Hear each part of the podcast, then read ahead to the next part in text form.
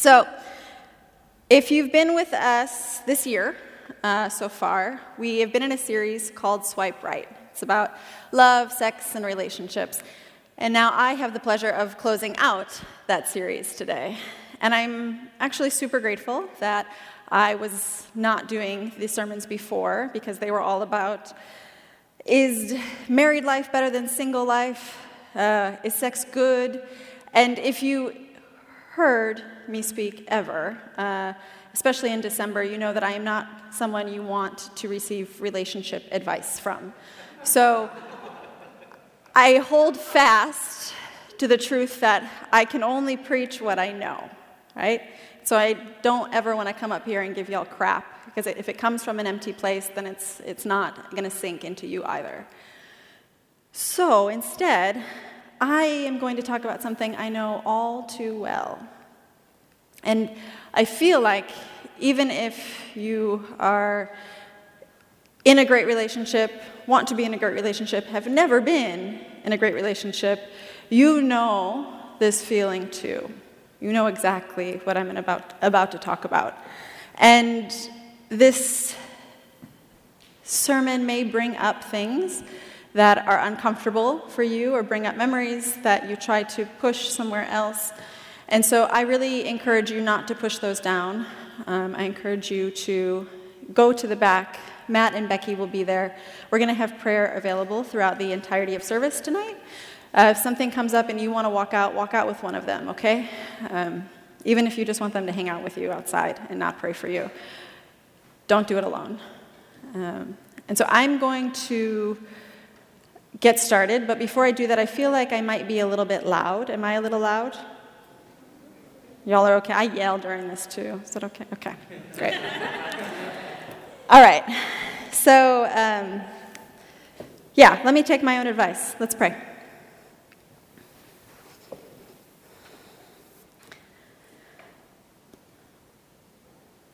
Lord, I thank you for this space. I thank you for every person who walked in here.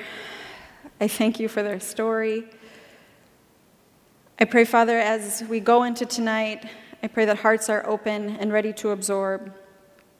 I pray that, that no one pushes down a feeling or a memory or something that comes up, Lord. Let us face it. I thank you for the purpose that you have for each of these people, Lord. And I they didn't come to hear me, they came to hear you, and I know that you have a very, very strong message for them tonight, Lord. So please speak through me. I need you. In your name I pray. Amen.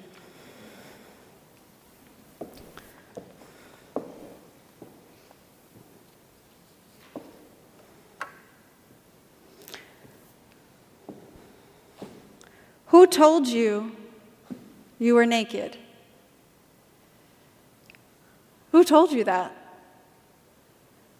See, we're not even four chapters into this masterpiece of Scripture, and something is already very, very broken. Look at how big this book is. We're only here, and we're already screwed. Right? Who told you you were naked? That line uh, has always been so striking for me because I think it it epitomizes how so much of my worldview was crafted. Who told you you were naked? You see, the first two chapters of Genesis are actually quite sweet if you've read them. Uh, it talks about how God created the heavens and the earth, the land and the sea, and you and me. Right? Didn't mean for that to rhyme. Um, and, and it's going pretty well, right? The garden is thriving. His two loves at that moment, Eve and Adam, are loving life, right? Gardening, doing great things. And then we get to chapter three, and all of a sudden, not so good anymore. Uh, this will probably be the first time in your entire church life that you will not be asked, actually, I will not allow you to open your Bible um, or your app. I'm going to read chapter th- uh, the first part of chapter 3 for us, and I want you to just absorb it. Uh, visualize this scene with me.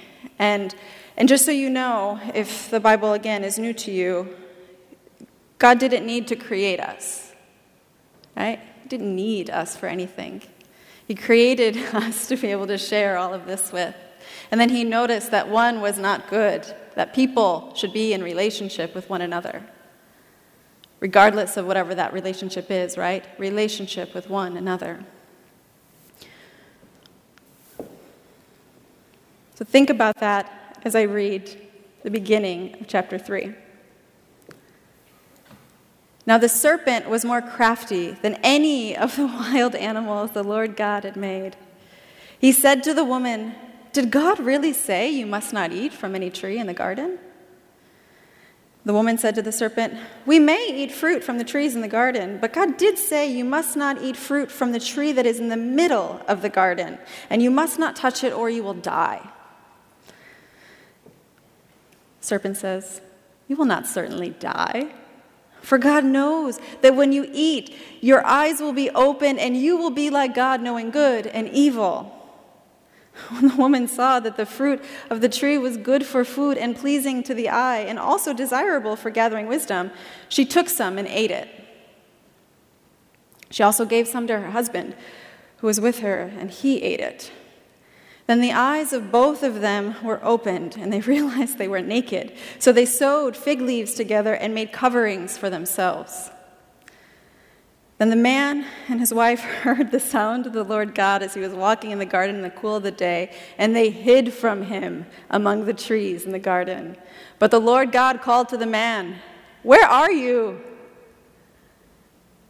Then Adam answered, I heard you in the garden, and I was afraid because I was naked, so I hid. God said, Who told you you were naked? Who said that?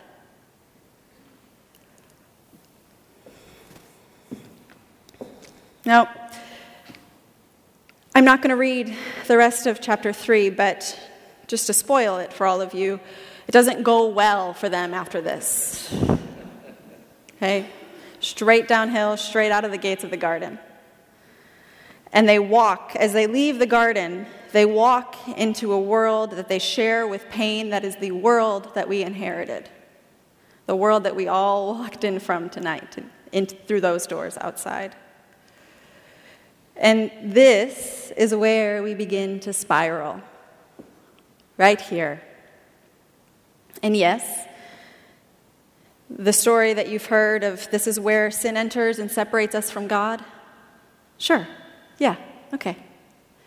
But we know, because we know the entire arc of Scripture, we know that sin is no match for God's love for us. We know that God did whatever He could to wipe away that separation, even putting His Son on a cross to bear every single transgression that we've ever had. We know that, right? As Christians, that makes us Christian. But then, if that's true, if we really know that in the pit of our stomachs, why then, on the same night that Jesus hung on that cross for us, his closest confidant, Peter, sweet Peter, why then did he do anything he could at the sound of a rooster crowing to run and hide? He hid behind walls wherever he could, just not to make sure not to be found. He didn't want to even run into anybody. Why? Why would he do that? He knew what happened. He walked with the Savior of the world, and yet he hid.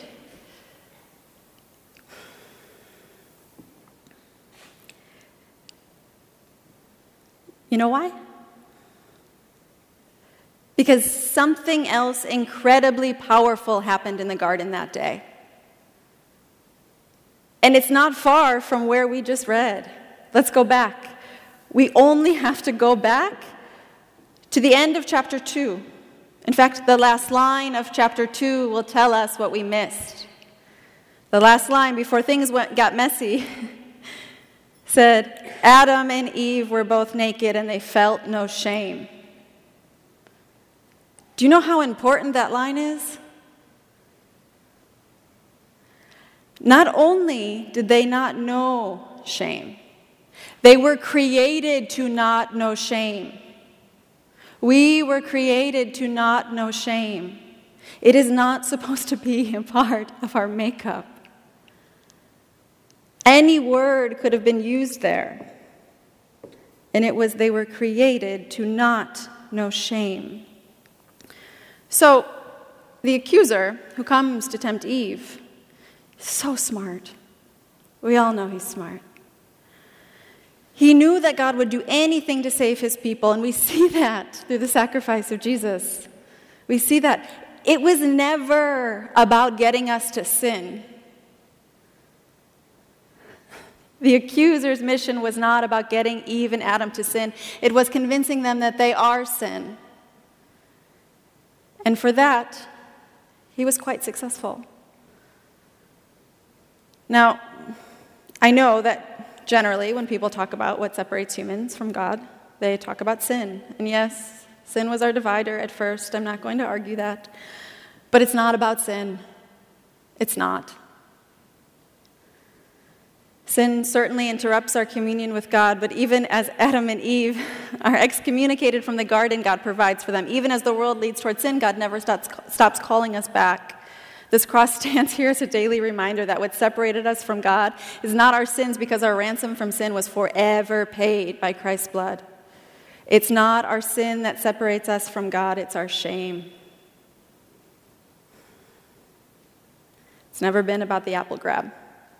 Sorry to ruin all of your kindergarten or kids' church lessons. It's never been about the act. It's always about the shame that accompanies the act because we were inherently known not to know this. And so when it enters, it behaves like the poison from which it comes to seek and destroy us. Because if the mission was just about the sin, then they would have come to God and they would have said, Oh man, so sorry. Remember that tree? I ate from it, feel really bad. What can I do to make this up to you? They didn't do that. They ate and then they hid because they felt ashamed. And you know, chapter 3 does not tell us how they were hiding, right? We just know that they were in the trees. Not a single one of us, I would bet, has ever pictured them hiding like this. Up?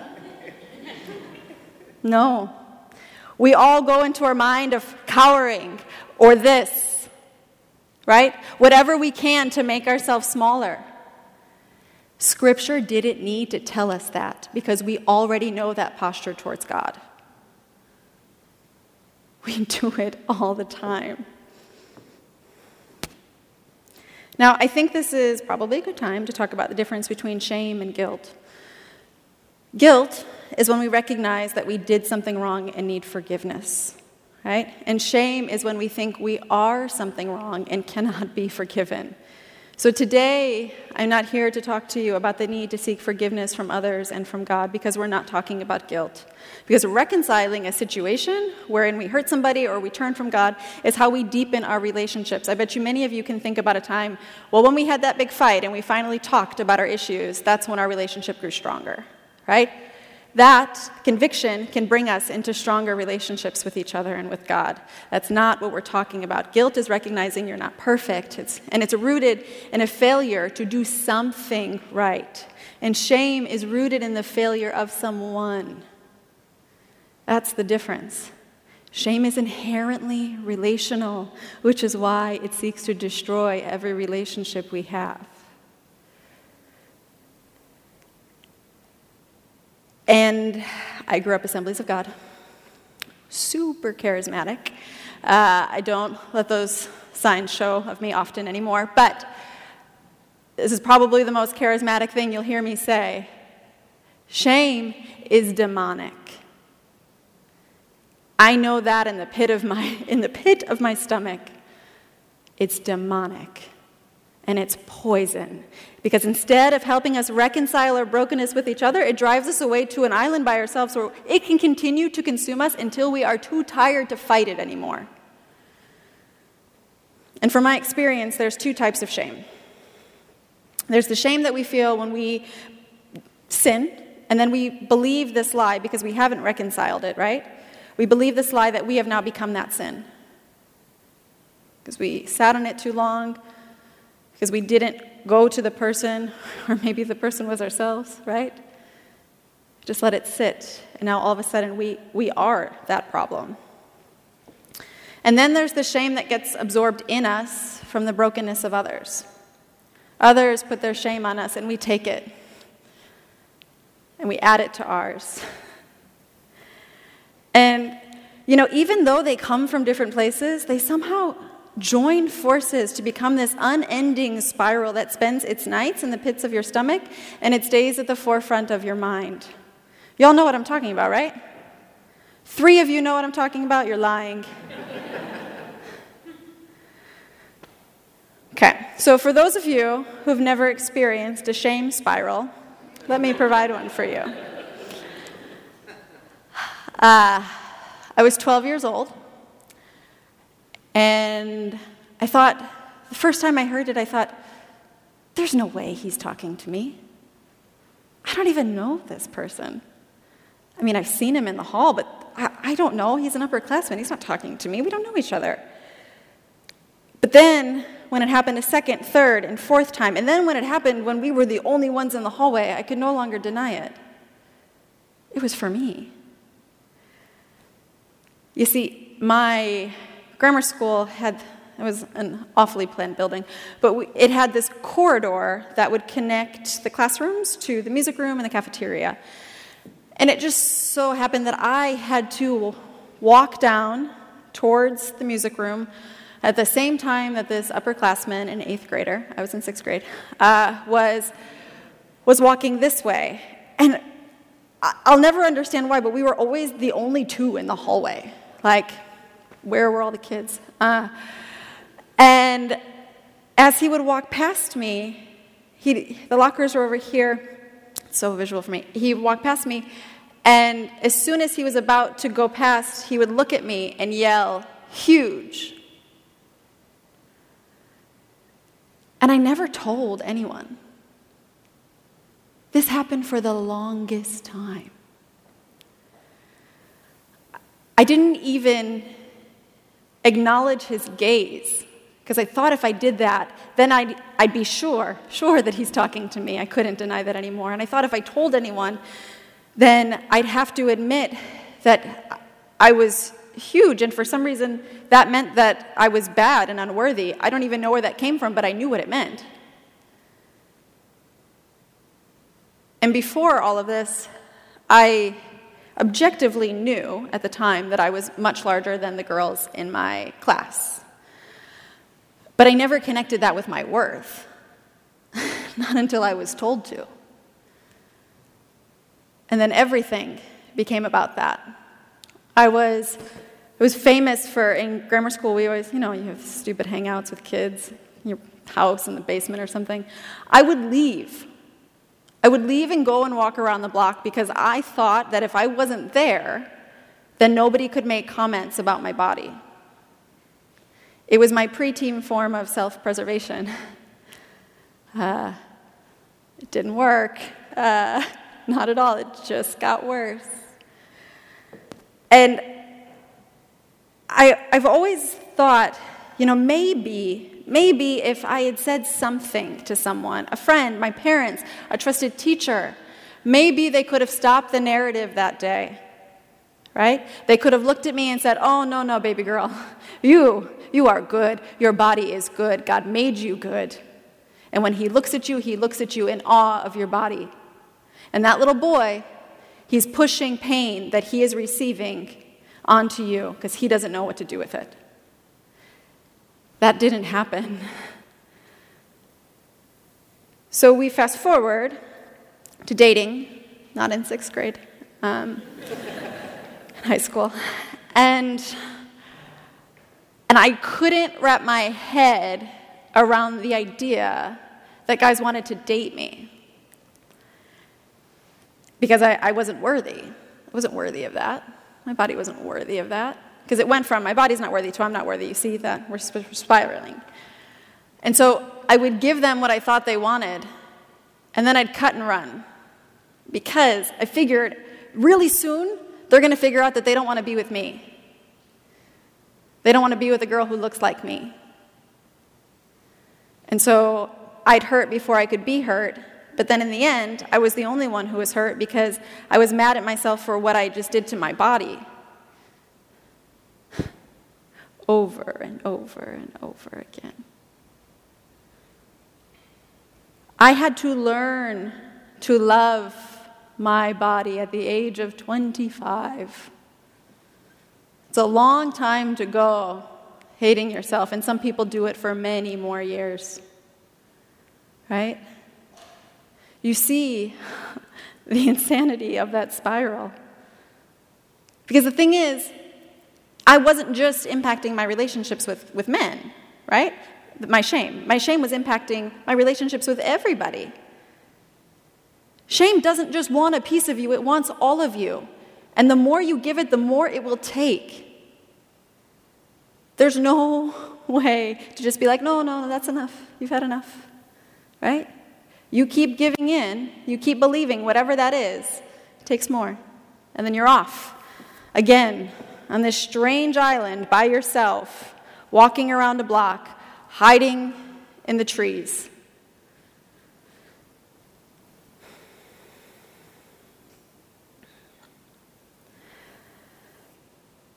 I think my cycle, the, the thing that I did for so long to myself, is not, you know, so dissimilar from what many of you experience, what many people experience, right?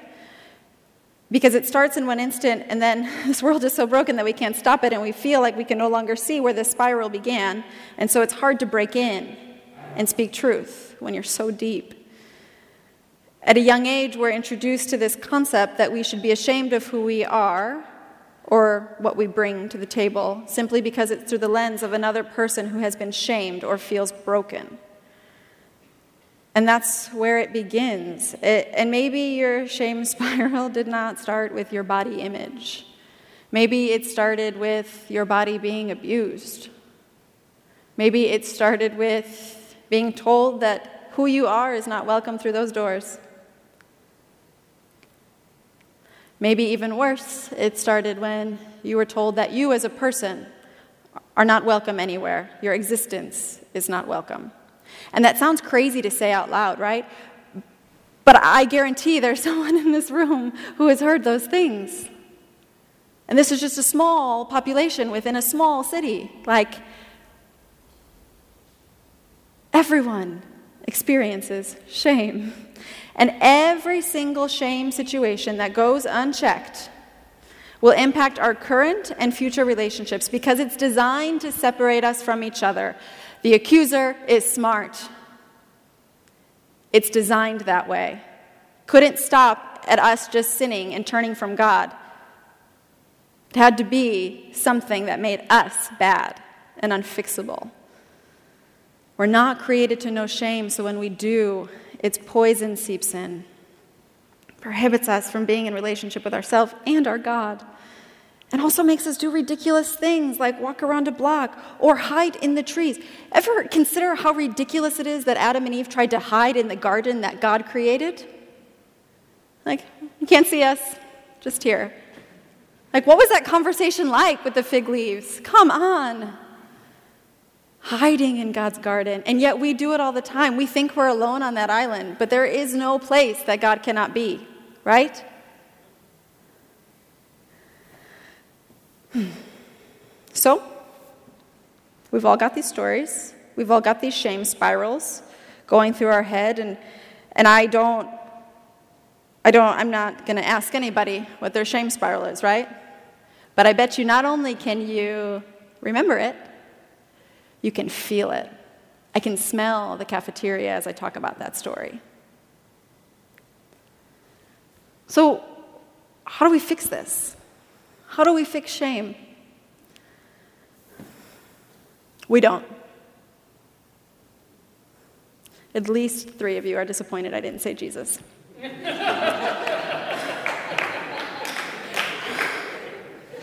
we don't. We don't fix it this side of Eden. This is a broken place. The devil knew what he was doing. I can't emphasize that enough. This place is broken. Shame remains with us until we get to the other side. So I don't think that we can get rid of it. I mean, look at all of Scripture. From the beginning to the end, we see shame. Peter watched his Savior die on a cross and then went and hid because he denied him and said he would never deny him. I'd never be, I'd never ever say, I don't know you. Jesus never met the guy. It's everywhere, it permeates the pages of Scripture, it permeates our lives. And so I think telling someone that they can completely get rid of shame is dangerous and could set them up for even more failure when they don't get rid of it. Then there's more shame. You just added shame to their shame pile. We can't get rid of it, but I think we can control it. I think we can learn to control it because control is central to shame. Either we control it or it controls us. It's the only way this game is played. Poison needs permission, everyone. So, I want to leave you tonight with some tangible things to take back the power in your relationship with shame, whatever it is, and wherever the spiral began, even if you don't know it, right? It's just all a bunch of things now floating in your head. And these things are taken from my life experience, from this sweet book, and also from the Gospel of Brene Brown. First thing, share your story, right? Be the brave man or woman that your little self needed. I needed this sermon so long ago, right? Secrets allow shame to control you. Talk to a professional. Therapists have jobs for a reason. Talk to them. Talk to people you trust. Because when we identify our shame, when we call it out by name, first, it hates that, and second, it's easier for us to understand our triggers. Next, be kind to yourself. You're not going to conquer shame. Don't stop. Stop doing that. You're going to put shame in its box where it belongs for the rest of your life. And you're going to do that on a daily basis. But don't think that there's this one prayer you're going to pray, this one way you're going to live, that shame is not going to be present. It's a losing battle. Don't do it to yourself. Be kind. And talk to yourself like you love yourself. I guarantee that if you are not saying kind words to yourself, you're not saying kind words to other people either. And you may not think that, but it'll creep because my shame then becomes your shame, and then we are both shamed. Don't do that to yourself. Talk to yourself like you actually love yourself. Next, figure out the source. Go to God and say, hey, I heard this. Is this true? Is this true about me? Because then God gets to ask you, who told you you were naked? Who told you your body wasn't good? Who told you you weren't welcome in my house? Who told you you weren't loved? That wasn't me, kiddo. It wasn't me. You know, talking about shame is difficult. I don't think I've ever labored over a sermon like this one because we all feel it and we don't talk about it.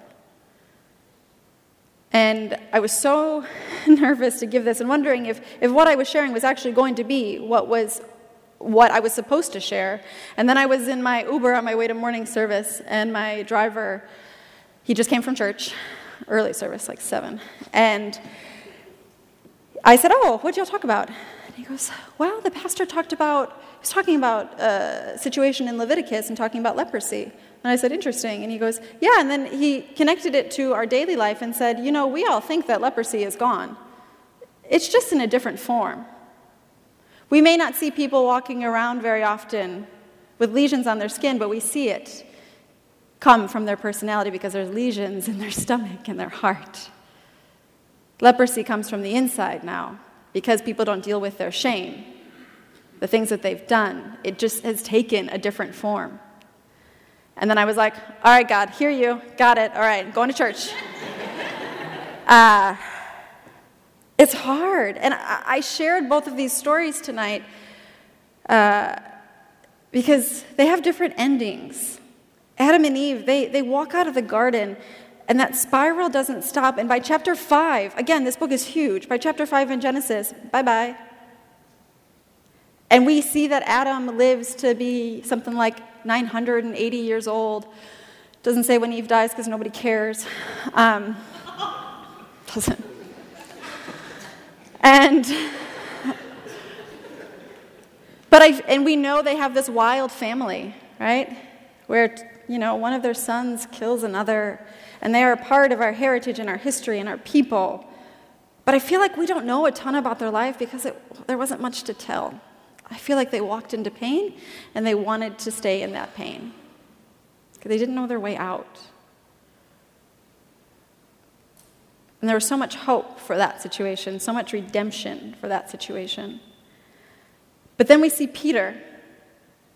And Peter, man, the shame he must have had. Hmm, denying your best friend. That's a big sin, right? But Peter is a great example of stopping the shame spiral. He's a perfect example of that in Scripture because although he did something and he felt it, he felt the shame. He hid behind walls, he felt such shame. Jesus comes back and he's reconciled to him. He realizes the mistakes that he made, and he is now ready to take on the responsibility to build the church. And because Peter stepped out of his shame spiral, and I don't think he, you know, I think by the time that he was killed on a cross himself, he still had to fight the demons of shame. I don't think that ever leaves us. But he learned how to control it and became the reason that this church exists. Right? But if that shame spiral continued, I don't know. I really don't. Some of you are here tonight and you have been shame spiraling for as long as you can remember. I know it.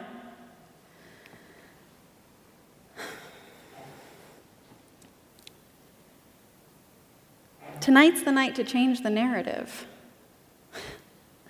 You know, you have lived on what you assume to be your own island for quite some time, and away from others, and separated from people, separated from God. But today, let today be the day you start sharing your story, being kind to yourself, and allowing God to say, That wasn't me, my love, that wasn't me. You're still breathing. Do it. We're going to come to this table in just a minute or so, and we're going to be reminded of what Jesus did. We're going to be reminded once again, because we can't get it through our heads, that when he died on the cross, he died for all of us.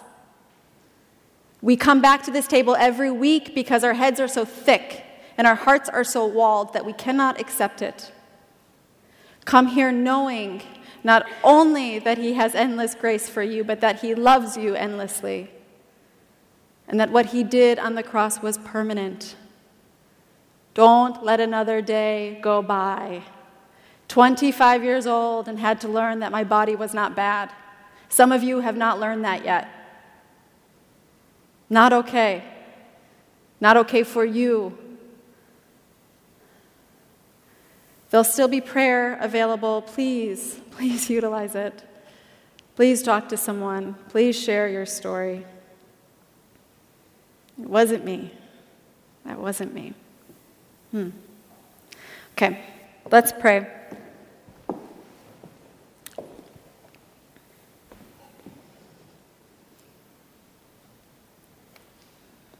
Lord, we thank you for this time in your presence. We thank you for the ways that you engulf our entire selves with endless love and endless adoration for your creation.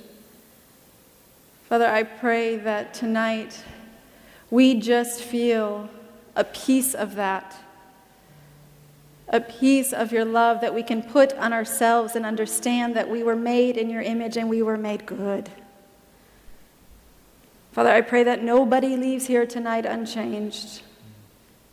Nobody leaves here with a, a closed heart. Permeate every piece of us, Lord. We love you so much. In your name we pray. Amen.